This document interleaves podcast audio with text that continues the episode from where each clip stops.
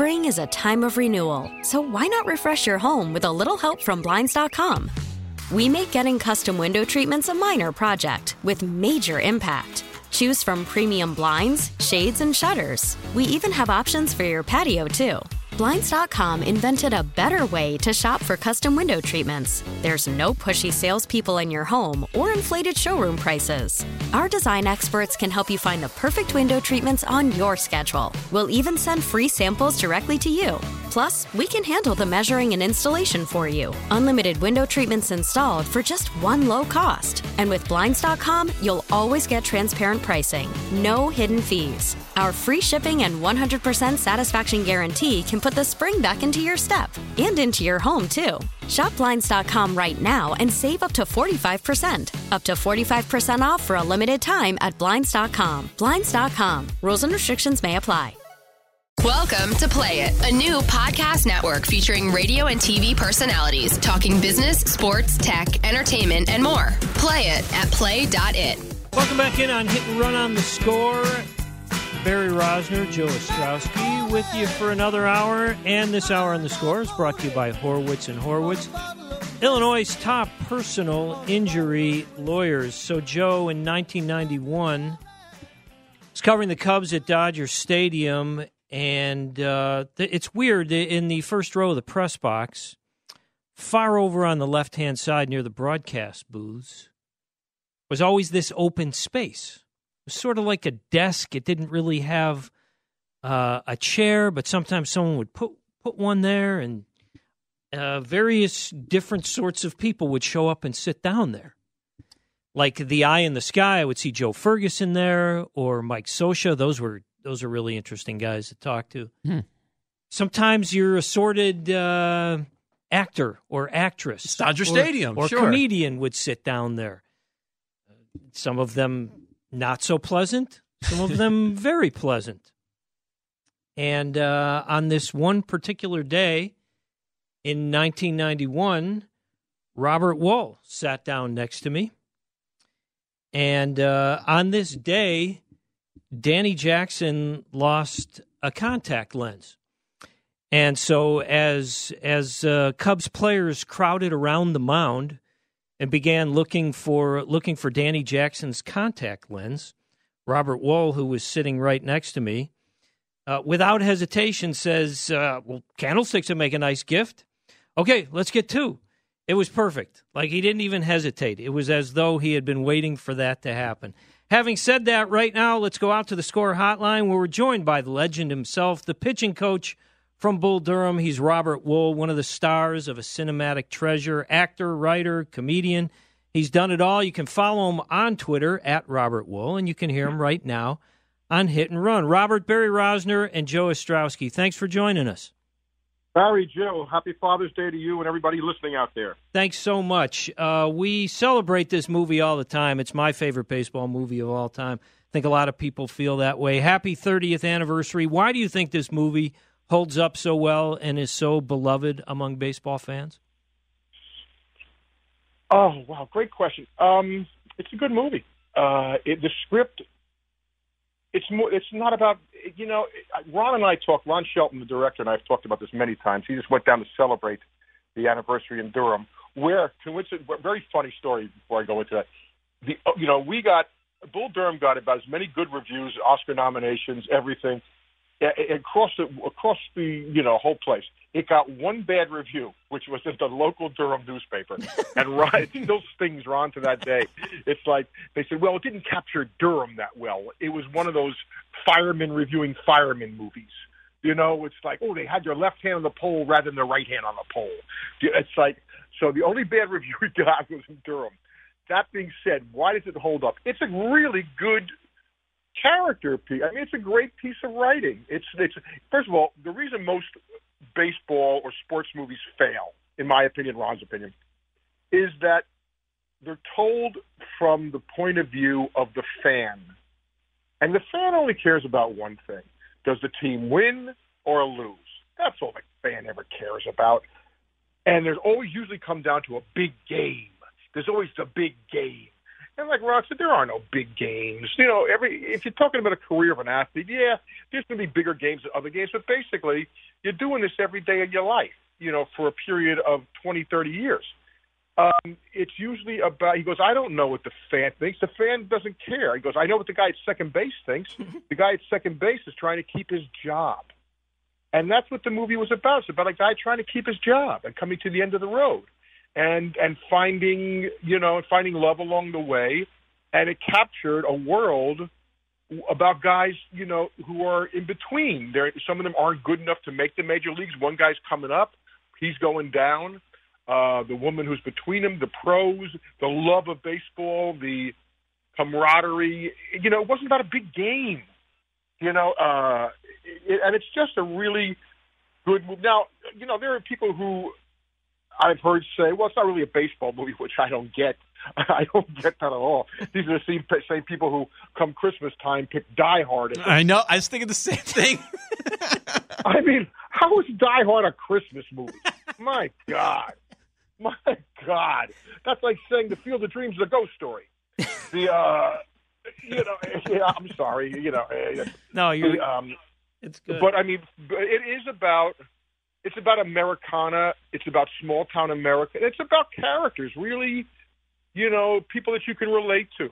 Uh, I, I think it's just a great piece of writing. I really do. I just think it's really good. It, it is spectacular writing, and much was made of Ron Shelton's minor league experience, and that being a big uh-huh. part of this. When you talked to him about it, when you when you were cast, when when you started going through this process, was that your impression that it was going to be what it was like riding the buses and and living in the minor leagues? Yes. Now, keep in mind, none of us knew that this movie was going to succeed. Nobody did. Baseball movies historically had never succeeded uh, in the box office up to that point. There had been a few minor successes. Um, but, uh, you know, we thought, you know, it, Kevin, this is all Kevin Costner who agreed to come on, and he was really hot coming off of The Untouchables and No Way Out. And then Susan had a great reputation. Uh, Tim was an unknown. And in fact, Tim was coming off a mammoth flop called Howard the Duck. Oh, so, Lord. you know, so, you know, nobody thought, but we all thought we were doing good work. We all loved the prose of the script. That much we did like. Uh, capturing, we did know that Ron was, that, uh, this is what was great about it. Like, first day of shooting, the very first shot I was involved in was um, a scene in the locker room where it was right after a game, and when everybody's coming in after a game, and the assistant director, whose job it is to wrangle all the actors and set the tone, said, "Okay, you're coming in after a game. Remember, you've won the game, so everybody's really up and really excited. Okay, so do we walk in there?" So there goes action, and hey, yeah, yeah, yeah, yeah, yeah, yeah, yeah. And Ron goes, cut. He goes, guys, let me explain something to you. This is routine. You have done this every day of your life, probably since the age of seven. You play baseball every day of your life. One game is pretty much just like the next game. What you're thinking about is where are we going to eat and where are the girls? Didn't use the word girls, but you get the idea. The, uh, he said that's what, and, and let me tell you, that stayed over with me in Arliss. When I would do that, they said, this is routine with athletes, it's a routine. They don't get that high. They don't get that low, especially in baseball because it's an everyday sport. Less so in football, but in baseball, every day, you know, okay, okay, we won that game. Good game. Good game. Okay, answer the questions. Where are the girls? Where, where are we going to eat? That's really what it is. So he understood that, and he loved the world of the minor leagues and the promotions and everything. In fact, one of the, one of the sad things about the movie you know, certain scenes always wind up getting cut for time or whatever. Uh, and the guy who played the shortstop on the team, his name was Danny Gans. Chicago guy. Danny, he was a Chicago. Yeah, guy. right. And Danny, uh, of course, was became in the movie when they did all these promotions. Danny would do be uh, doing his impressions at the stadiums, and it all got cut. He would do Michael Jackson. He would do this, and then everything got cut. Well, Danny later on became the king of Las Vegas, and uh, he was a minor league shortstop, by the way, or second base shortstop, second baseman he was in the San Diego organization when they had Ozzie Smith, and Danny was the short uh, second baseman. and Ozzie was a shortstop. So those guys could play. The, the guys we had Durham Bulls, and the guy who was our technical advisor was the coach of the Durham Bulls that year, which was a young guy named uh, Grady Little. So it was it was fun. I mean, it was cold. That's the other thing I remember. It was you could see it if you watch the scene on the mound, you'll see the breath coming out of us because it was cold. We shot in November, so it was cold. Bull Durham is a part of our baseball show here, Hit and Run, every single week. We play different lines from the movie. Uh, what is your favorite line? I love when when Crash tells the kid to shut up. uh, I love strikeouts are fascist. I love that. Um, Come on, got to be Um, candlesticks make a nice gift. Well, well, that that it's, it's not my favorite. I mean, it's you you know, and that's that's a famous line because you know what happened, but it was supposed to get cut out of the movie too. That's that scene was that entire scene was going to get cut. Wow. uh, the scene on the mount. They uh, all the studio heads when they screened the movie wanted the entire scene cut, saying you know it doesn't push anything, it doesn't push the plot. Boy, And those Ron guys are those fi- those guys are geniuses, aren't they?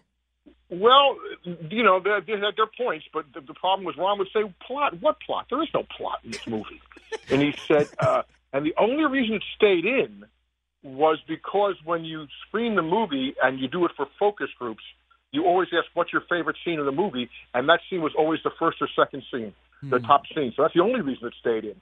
Now, how the line came about was totally different. Um, what had happened was a week before we started shooting, I had a friend of mine getting married, so I called my wife and uh, and I said, "Well, what do I get her for a wedding present?" And she said, "Well, candlesticks always make a nice gift, or find out where she's registered and get her a place setting." So comes time to shoot the scene. Now that's not the line in the movie.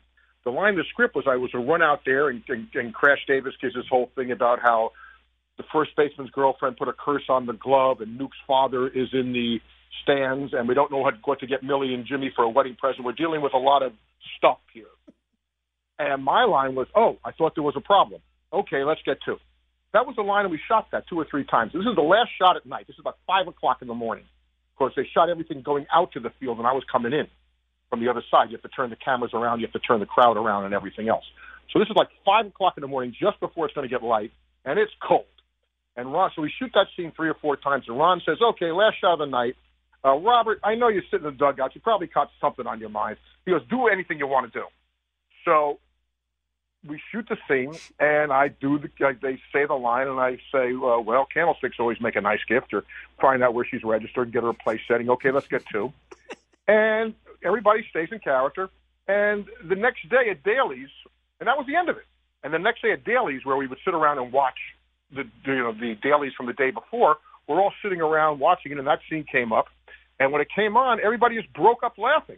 Now, I never, ever figured to see that scene again, ever, because most directors would say, "Well, it's funny, and it works, but I didn't write it, so it's not staying in my movie." Ron's not like that. Ron, Barry Levinson, Tim Burton, the good ones aren't like that. When they see something that happens on the set, they use it, and and it stayed in, and that's the only reason it stayed in. So uh, my wife is, actually gets more credit for the line than I do. That's incredible. Um, how good of an athlete is Kevin Costner? Very good, very good athlete. Like, he had to learn how to switch hit. You know, he's a natural right-handed hitter, so he had to learn how to hit play hit left-handed, and he does a pretty good job. Kevin's a good athlete. Well, I mean, he learned how to he, he learned how to play golf before Tin Cup. That's pretty impressive. That's harder to Yeah, learn how uh, to he, he played. No, he he played golf with me. He played golf beforehand. He got better. He definitely got better. Uh, you know, because of the. But you know, Kevin did play golf, but he's a good out. Kevin's a very good, very good athlete. What um what was the most fun about making this movie? Everything. The, the hanging around the camaraderie was very special. The camaraderie of the entire crew and cast were very special. Susan included. Uh, Kevin. I mean, we hung out together. It was, you know, um, I was fortunate. I had two films pretty much back to back where the, now both of them were fairly male oriented. With that and Good Morning Vietnam, where all the guys were, all- it was males, so they all hung together. Um, but that was pretty. Uh, I remember that. You know, you're playing, and of course, I also remember my dear friend Trey Wilson, who played the manager. Mhm. We became very good friends, Yeah. and uh, he and I would laugh together all the time. And, it, and then he, he, out of nowhere, he dies within a year, shortly thereafter. It when you Yeah. were when you were being cast for this, did you feel like you had a great chance to get this part? I mean, did you know Ron ahead of time? It's funny because we look back on the movies we love, and I'm sure you do this too, and you can't imagine somebody else other than that person playing that character, and that's that's how I imagine you in this role. I can't imagine anybody else doing that. Was was this an easy part for you to get? Ron will tell you, I did not know Ron Shelton beforehand. Ron will tell you that I gave the single worst audition he has ever seen any actor give for anything he's ever been in. I went in there. What happened was I just come back. Uh, there wasn't Larry Hockett did not have many lines in the script. He had maybe a half a dozen lines. It was mostly about. Uh, um, I mean, he wasn't involved in the lollygagger thing, and we, we go. Trey and I just worked that out.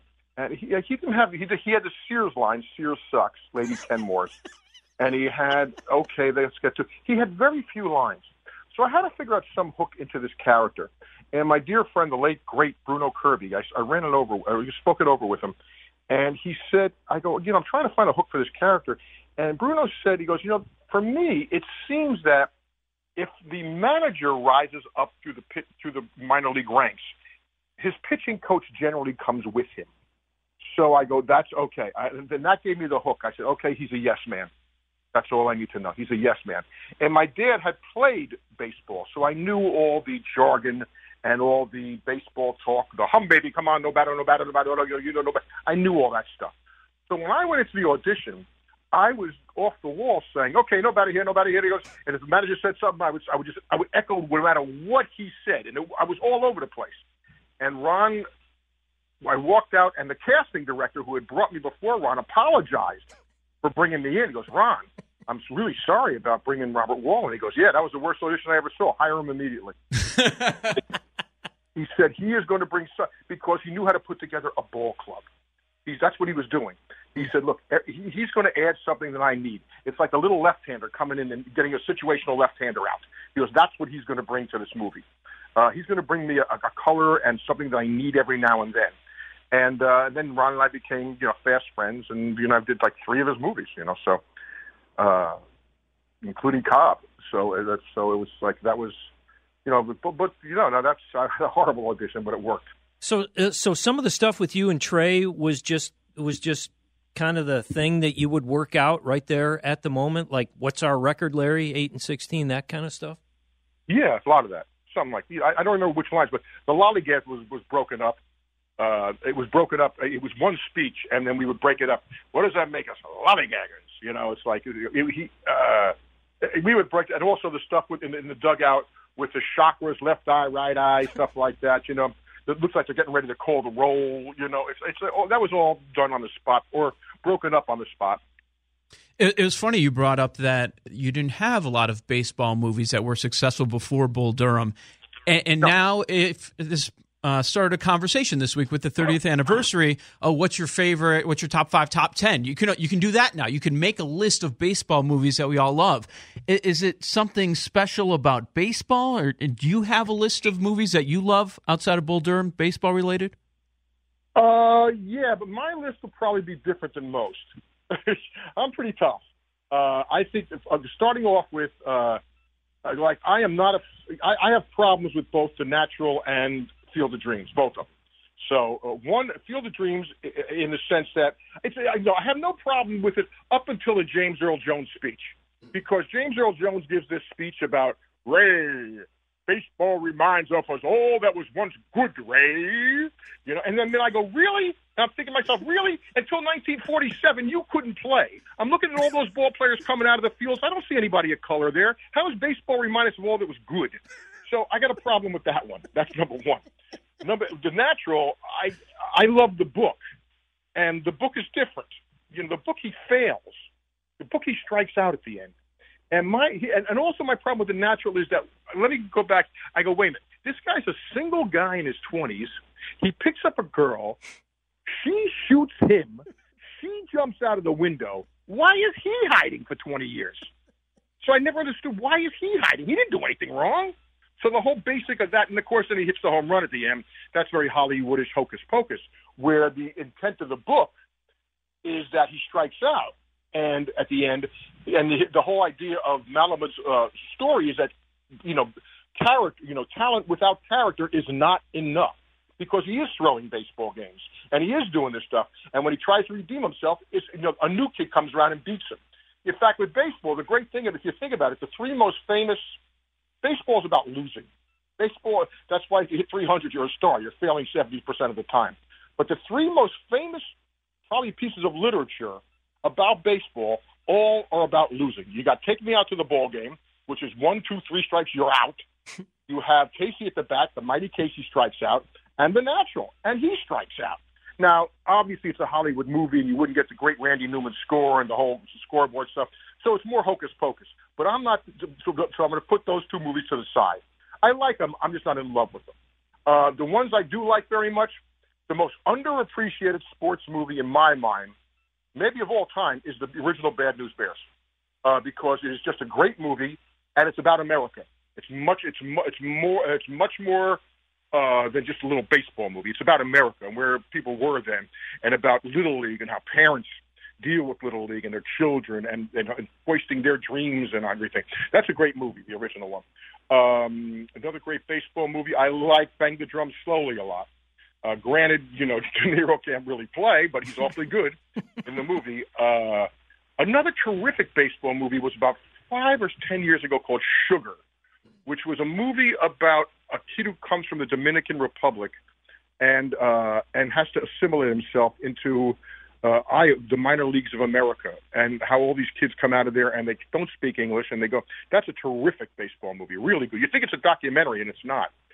Uh, that's a terrific baseball movie. You know, Pride of the Yankees is Pride of the Yankees. You know, it's it's schmaltzy. It's a you know, it's it's it's you know, it is what it is. Ron Shelton hates it because Gary Cooper couldn't play. The uh, but it, it's a you know it's a good Hollywood movie. That's a real good one. In the same vein, there's a little comedy called "It Happens Every Spring" with Ray Milland, which is very funny about a professor, an egghead professor, who develops a serum that repels base uh, repels wood, so he becomes a pitcher. Funny, funny little movie. Uh, Eight Men Out is a good movie. I like that movie. Um, trying to think of other ones off the top of my head that people really like. Major League's okay. I mean, I'm not the biggest Major League fan in the world, but I understand the appeal of it. Uh, it's a funny, you know, if people who just like, again, you'll get people basically fall to either Major League camp or Bull Durham camp. Uh, and usually I find the smarter people in the Bull Durham camp. well, that, you know, that makes perfect sense because I'm a Bull Durham guy all the way. Yeah, well, but you'll find out that people who aren't as, you know, if you like just baseball and you want to know who, the, again, coming down to the big game, and you, you know, but I, I, like I like Major League, you know, but it's it's a more lowbrow movie than Bull Durham. It just is. Uh, it doesn't make. That I'm not going to put a judgment. Well, I did put a judgment on him. So be it. So uh, what else? What are the baseball movies? Uh, the Rookie uh, is okay because it's a nice story. And you're you're not including Ken Burns, right? Oh, that's for this conversation. That's a whole. That, that's yeah. a whole document. I'm not. I, usually, I don't. I don't talk about the movies I'm in. I am not. I'm not talking about Cobb either because that's a whole different. Um, Cobb is a very dark movie and it's not for everybody's taste. Um, so uh, you know, generally, I don't count Bull Durham when they ask me. Uh, the I'm, I'm trying to think. What, what are the ones you guys think about? Well, I mean, for me, it's Bull Durham, and really, there's uh, I I don't have a close second. I mean, there's there's there's not really another one for me, and I think it's because of what you said. It's not a fairy tale. You know, the fairy tale movies are are cute, but they're they're Hollywood productions. They're not baseball movies. And and Major Leagues is is a comedy, but it to me not really a baseball. This is this is the truest baseball movie I think that's ever been made. Yeah, I, I can't disagree with that. Um, I, I I would second that. I mean, again, Bang the Drum Slowly is pretty good. Bang and Eight Men Out's pretty good. You know, those two are good movies. Uh, and and and also the Bad News Bears in his own way, in his own way, because it's about it's about America. Yeah. You know, it's about. I mean, especially when you see. I'll tell you how it's of its time when you see how they had to clean up the the horrible remake of the Bad News Bears, and they had to clean it up. And I mean, remember he's giving the kids beers in, in the original one. so great. I mean, you know, he's a drunk. He's this alcoholic who's been trusted with these kids, and and it's, and it's to pay off a, a debt, and he's stuck. And uh, you know, it's just a really, it's a very smart movie, and and you know, and, and the other teams and how seriously they take it, and the way it was done. Very, very good movie. Very, very good movie. I was listening to uh, your ipso facto podcast, and one jumped out to me because it, it said about PEDs and baseball. So I took a listen to it, and the big takeaway that I had wasn't really about PEDs.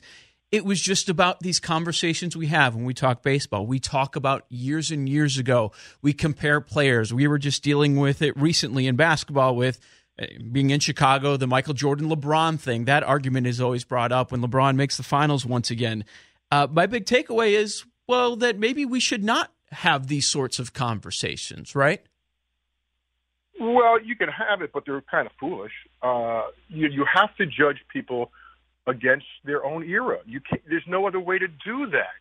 You can't factor in all the other thing. I mean, I, I just, I mean, I asked I asked Sandy Koufax one time. Said, Sandy, with mo- where's the stat? First of all, first of all, where is the statistic for modern medicine? I go, I asked Sandy Koufax, Sandy, with your elbow, with modern medicine today, hmm. how long would you have been out after when you retired? He said about six months because they didn't operate on elbows back then.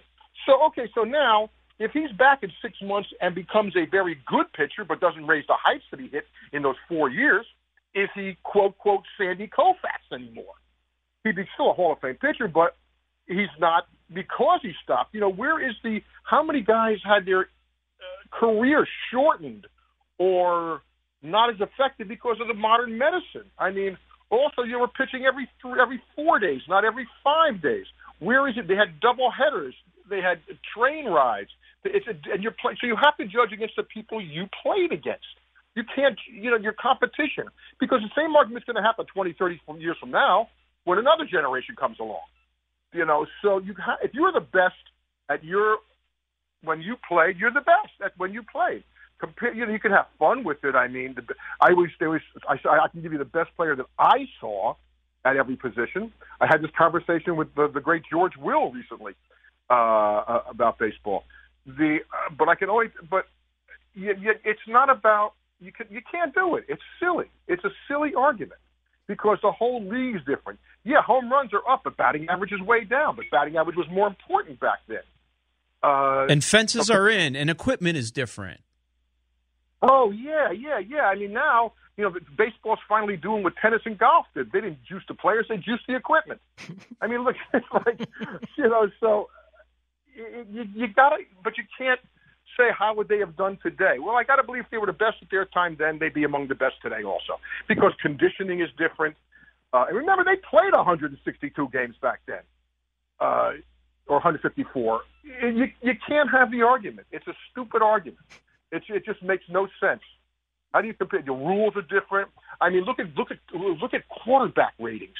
You can't touch a quarterback now. You can't touch the receiver. So of course, of course, passing number is going to be way up. How do you compare that to to uh, a Otto Graham? You know, you can't do it. You know, so uh, or, or even just you know even 20 years ago, you can't do it. But you have to you know do prepare. You have to argue people in their own era. If you want to, air, uh, uh, you know, make the argument, who's better, Miggy Cabrera or Albert Pujols? That one you could have and discuss because they play at the same time. You could have that, you know, you could have that discussion. But that's to compare him to uh, Harmon Killebrew. That, that's a whole thing. And Michael too, the Michael LeBron argument, same thing. Tough. It's also the game is different. You know, it, it, the three point shot has changed everything. The supporting cast. I mean, there's just so many different factors involved. Robert, we could do this all day, uh, but you've been generous with your time, and we're out of time, and I know you're out of time. But thank you very much for this, and uh, we will continue to celebrate Bull Durham. And uh, thanks for being great in the movie. Thanks for your time today, and uh, we will uh, be in touch in the future. Uh, thanks so much, guys. Again, happy Father's Day. Wishing everybody listening a happy Father's Day. Have a great time, Chicago. Thanks so much. Thank Ro- you, Robert. Robert Wuhl from Bull Durham. Uh, that was really fun. We're way late. Uh, we will uh, get to Bruce Levine as quickly as we can. Robert Wuhl was brought to you by Chicago Wolves Hockey. The Wolves are making big plans for their 25th anniversary. Get your season tickets now and receive exclusive benefits. Visit ChicagoWolves.com or call 1 800 The Wolves. The bottom of the hour is brought to you by Timeshare Exit Team. Is your timeshare just not getting the hint? Try as you might, there's just no way to dump it. Well, lucky for you, Timeshare Exit Team specializes in breaking up with timeshares that no longer fit your lifestyle. Visit timeshareexitteam.com and learn your options. That was uh, that was fantastic. I may need a moment alone, Joe. Uh, let's take a break because we're way late. We'll get to Bruce Levine as fast as we can here on Hit and Run on the Score. Welcome to Play It, a new podcast network featuring radio and TV personalities talking business, sports, tech, entertainment, and more. Play it at play.it. Welcome back in on Hit and Run on the Score. Joe Ostrowski, Barry Rozner with you for the final half hour of the show. You know what that music means. It means it's time to go out to the Score Hotline, where we're joined by Score Baseball insider Bruce Levine, you can hear every Saturday morning on Inside the Clubhouse. You can follow him on Twitter at MLB Bruce Levine, and you hear him right now on Hit and Run. Happy Father's Day, Bruce. How's everything going? Same back to you, and uh, it's going well. Uh, have a nice day with my daughter going uh, after all the games are over, and it should be an awful lot of fun. And speaking of fun, I think the Cubs are starting to have some in their division. Yeah, I don't. Uh, I don't find it to be all that surprising, Bruce. I think uh, we thought they would start to play like the Cubs eventually. They do have some needs. I would assume that you probably feel like those needs are in the bullpen. I, I do, and and their bullpen has been absolutely one of the best in baseball. It, it's been phenomenal, and now they've been doing it for a little while without uh, Edwards and and that has uh, you know other people have stepped up. Uh, give Epstein and Hoyer a lot of credit for uh, having a shuttle between Iowa and Chicago and having people step in and kill some things either via uh, a, a bridge to a game or a blowout game where uh, they don't want to use their A relievers, and it's, it's worked out extremely well. But I, I see them uh, in the market for at least one bullpen guy and maybe two, depending on position and wear and tear uh, the on the uh, on the rest of the bullpen. I, I just think that uh, a guy like Herrera with Kansas City, a guy like Hand with San Diego, these are the guys that are going to be sought out, and uh, they can be the uh, difference maker going down the line. Uh, this Jason Heyward, this is the guy that they signed. I mean, the, the, the numbers this season after two and a half months are in line with what he was doing for his career before he came to the Cubs from St. Louis. Uh, do you think this will continue? It's a great question. I can't answer that. Got to put him on hold. Yeah, we uh, we lost Bruce. Uh, Eli will try to reconnect with him.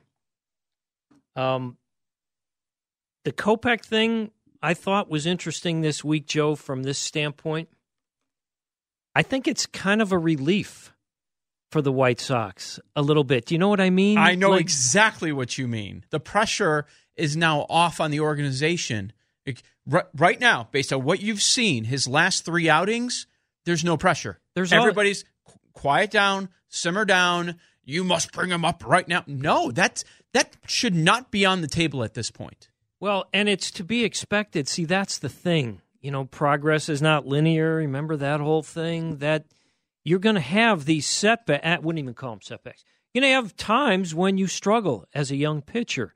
Better to do it down there than to do it up here. But it's a little, I think, a little bit of a relief for them that he is struggling, and they can say, "Okay, see, this. It's just not that simple. Let's let's take our time." Let's make sure that he's. I mean, Rick Hahn says it over and over and over again. Going to take our time. We want these guys to be ready when they get here, knowing that even when they get here, they're still going to struggle. Um, we've lost Bruce permanently. Is Bruce alive? Eli, is he okay? on the highway, um, the service is just really bad. Okay, that's okay. Bruce is always available to us. We'll get him back on next week. Well, okay. So last week when we spoke with Nick Hostetler, this is something we talked about checking all the boxes. What are the boxes? You know what some of the boxes are? Struggling and then rebounding. Mm-hmm. How do you react to the struggles? We want to see the struggles.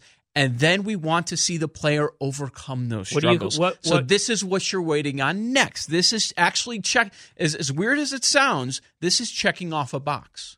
What's that word we use for that? Adjustment. Mm-hmm. Got to make an adjustment, right? Yep. Yep. Better better to do it there than up here. Would you say, Joe? I mean, because you're going to have to. Well, he's going to go through it up here too. Of course, and that's all part of it. Of course, he is. For yeah, the- I. If I were the White Sox, I would have. I I'd be a little bit relieved. Like, okay, good. That's kind of helpful, actually. That that we can take a step back now and take our time and. And it you doesn't mean he won't be up this year. Maybe No. he, he Oh, probably I think. will. Oh, I think he'll be up this year. his I- la- for those that did not see it, because I know not everybody uh, tracks the minor league stats. These are his last three starts. He has an ERA of 11.45. In 11 innings, he has 14 strikeouts and 17 walks. Now, over the course of the season, his ERA is now above five on the year, but but still dominant. We're talking about 82 strikeouts and 42 walks. Before this bad run, he had a sub four E ERA. What else you got for us, Eli, from the minor leagues this week? Yeah, so also in Triple A. Well, first off, Nick Madrigal in the College World Series, one for five yesterday with a single with a single as Oregon State lost to North Carolina. So people are inevitably going to be freaking out about Nick Madrigal, just like they were last week. Bust. He's done. It's Bust. over. Michael Kopech and Nick Madrigal will not be coming up to the majors. Both majors. busts. We were getting that last week. Getting what? how poor he was playing in, in the College World Series. It was bad. Stop. You know, the, the road to hell is paved with the careers of guys who were drafted in the top in the in the top five who never did anything. And then there are the there are the hundreds of players who were drafted in the tenth, fifteenth, twentieth, thirtieth round who became all stars or Hall of Famers. And the absolute opposite is true as well. You just don't know. yeah. You don't know. How about give the guy fifteen minutes? How about put on get- a White Sox uniform about give on him- some level? 15 minutes in the minors Sounded like Ed Farmer there. before you decide what. Joe's Joe's a White Sox comment. Sorry, Eli, go ahead. All right, and but there are some bright spots in Triple A. Spencer Adams called up from Double A to Triple A, seven innings pitched uh, yesterday, three hits, two earned runs, three walks, no strikeouts, three earned runs in his last four starts combined between Double A and this first start in Charlotte. Uh, Carson Fulmer pitched uh, the day before that on Friday, five and a third, seven hits, two earned runs, six walks, one strikeout. Uh, 3.62 ERA and five AAA starts since being called and sent down. Jordan Stevens is a name to keep an eye on. Uh, he pitched on Tuesday, six innings pitched, three hits, no earned runs, seven strikeouts, two walks, a 3.67 ERA and five starts. And then keep an eye on track with the pitchers here. Alec Hansen with his first start. I know Barry's very high on Hansen. He pitched yesterday's first start. He's coming back with forearm soreness, four and two thirds, nine hits, six earned runs, four strikeouts, one walk. And again, that first start since the forearm injury, his first start of 2018. Dane Dunning pitched on Thursday in Double A, eight innings pitched, four hits, no runs, 10 strikeouts, and no walks. A 2.72 ERA in 14 starts in Birmingham. So you got to think his call up is going to be to at least a Charlotte sometime soon. Also, 10.03 strikeouts per nine innings pitched. And then two other names to keep an eye on. Dylan Cease pitched on Thursday, eight innings pitched in uh, high A Winston-Salem, five hits, two earned runs, four strikeouts, two walks, a 2.89 ERA, and 13 starts down in Charlotte or down in uh, Winston-Salem. He's got to be moving again, right? You got to think because the Winston-Salem Dash just won their first half title. They clinched a playoff spot, so it's probably going to be He's coming gonna. up soon. I'm sure he'll be pitching in an All Star game yep. of some kind, and then he's got to be moving too, right? Definitely. And then Bernardo Flores also pitching in the All Star game for Winston-Salem. Seven, inning, seven innings pitched, three hits, no earned runs, five strikeouts, and no walks on Tuesday, and a 2.55 ERA for him in 12 starts down in Winston-Salem. And then last but not least, I want to get to this because White Sox fans have been thinking about him. Dylan Covey, a 1.53 ERA. Uh, in five starts since being called up to the White Sox back to the major leagues on May 23rd. Here's what he had to say to me yesterday about what's gone into his success. Mechanics, I think, was a big part of it. Just making a simple fix to get over my front side a little bit better. I don't cut myself off as much in my delivery, so I'm not pulling pitches and like you know spiking things in the dirt as much. Confidence, I think, is the biggest thing. I'm not scared to attack the plate and attack the hitter. Last year, I think I was kind of pitching to avoid contact and avoid giving up hits, kind of. And now I'm just trying to throw the pitch over the plate and control what I can control, which is base runners on the base paths, uh, first pitch strikes, throwing strikes in general, quality strike, quality pitches. Thank you, Eli Hershkovich. Let's take a quick break. When we come back, Joe will wrap up the show. I have the Harold Reynolds moment of the week and a couple of other uh, nuggets uh, to wrap up with here on Hit and Run on the Score. Welcome to Play It, a new podcast network featuring radio and TV personalities talking business, sports, tech, entertainment, and more. Play it at play.it. Welcome back in on Hit and Run on the Score. Final few minutes with you today. Coming up next, Kevin Zipak and Herb Lawrence. Then it's David Schuster taking you up to Cubs pregame at 6.30 right here on your radio home. For the Chicago Cubs, uh, Joe, my favorite Harold Reynolds moment of the week as he was on with Dan Plesac, and of course, Plesac is analyzing what's going on in the game, and Jacoby Jones' name comes up, and Harold Reynolds analyzed Jacoby Jones in the following fashion by saying, Wow, Jacoby Jones. I love that name. His parents got that right. What a great name, Jacoby Jones. I'm just imagining you texting Plesac in the moment. You think I would do that? Yes. You think I would I would text Dan Plesac while he's on the air Yes. and rip Harold Reynolds Yes. with specific instances Yes. on each and every show. Now, now I'm 100% sure that is happening. And do you think he would text me back with an appropriate response? During the show or after the Having show? something perhaps to do with an Emmy that someone has won. That's why we called it out at the time. Hey, Joe, we shouldn't go without uh, first hearing this, uh, something that we referenced uh, numerous times today, and Robert Wuhl talked about it at length. What the hell's going on out there? Looks like a convention. Pretty soon they're going to call the roll. Get your out there and check it out. Excuse me, what the hell's going on out here? Well, Nuke's scared because his eyelids are jammed and his old man's here. We need a live, roo- was it a live rooster? We need a live rooster to take the curse off Jose's glove, and nobody seems to know what to get Millie or Jimmy for their wedding present. Is that about right? That's right. We're dealing with a lot of. Well, uh, candlesticks always make a nice gift, and uh, maybe we can find out where she's registered, maybe a place setting or maybe a silverware pattern. Okay, let's get to it. That's amazing that that was that was created by Robert Wuhl and was just something he tossed out there, thinking no one's ever going to see this From his wife. from his wife. Yeah, that's great. That's fantastic. The um, I wanted to say mention something that Rick Hahn brought up earlier in the week that we've talked about in the past uh, involving Eloy Jimenez. Yeah. and we were talking about whether or not he would hit every level, meaning he would go to Charlotte. And I always thought that he would because they've stressed check all the boxes, take our time, check all the boxes, and and you were wondering whether or not it was necessary. You you don't feel it was necessary. I was saying that you you, You could make the jump. You could make the jump. He confirmed that he will go to AAA. He's still in AA. He will go to AAA, and Luis Robert will be going to High A very soon. So he'll he'll be moving up to the very talented Winston Salem team. Like they need his help, but uh, but yeah. So I it, it's going to be a while. I know some Sox fans were thinking June July for these guys. They would see one of them maybe. I don't see it. I don't see it. It's going to be late in the year. Joe, happy Father's Day. Barry, happy Father's Day. We're out of time. Lots of fun today. As usual, we didn't get to half of what we were supposed to, but that's usually your fault, right? No, Oh, it's okay. not. It's you or Eli every time. Then I'll take the blame. Time for thank yous to Eli Hershkovich. Great job producing as always. Thanks to our guests, Bruce Levine for maybe 30 seconds, Shannon Drayer, and the great Robert Wuhl. Thanks for calling. Thanks for texting. Most of all, thanks for listening. We really appreciate you spending some of your Sunday with us. Stay tuned now for Kevin Zipak and Herb Lawrence. Then it's David Schuster and Cubs baseball right here on 670 The Score. Have a great rest of your Sunday, everyone, and have a wonderful Father's Day.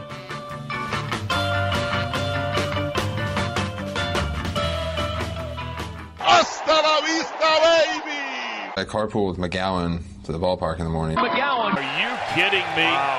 Holy Moses. How about that for a sec? So long, everybody. Welcome to Play It, a new podcast network featuring radio and TV personalities talking business, sports, tech, entertainment, and more. Play it at play.it. Spring is a time of renewal, so why not refresh your home with a little help from Blinds.com? We make getting custom window treatments a minor project with major impact. Choose from premium blinds, shades, and shutters. We even have options for your patio, too. Blinds.com invented a better way to shop for custom window treatments. There's no pushy salespeople in your home or inflated showroom prices. Our design experts can help you find the perfect window treatments on your schedule. We'll even send free samples directly to you. Plus, we can handle the measuring and installation for you. Unlimited window treatments installed for just one low cost. And with Blinds.com, you'll always get transparent pricing, no hidden fees. Our free shipping and 100% satisfaction guarantee can put the spring back into your step and into your home, too. Shop Blinds.com right now and save up to 45%. Up to 45% off for a limited time at Blinds.com. Blinds.com. Rules and restrictions may apply.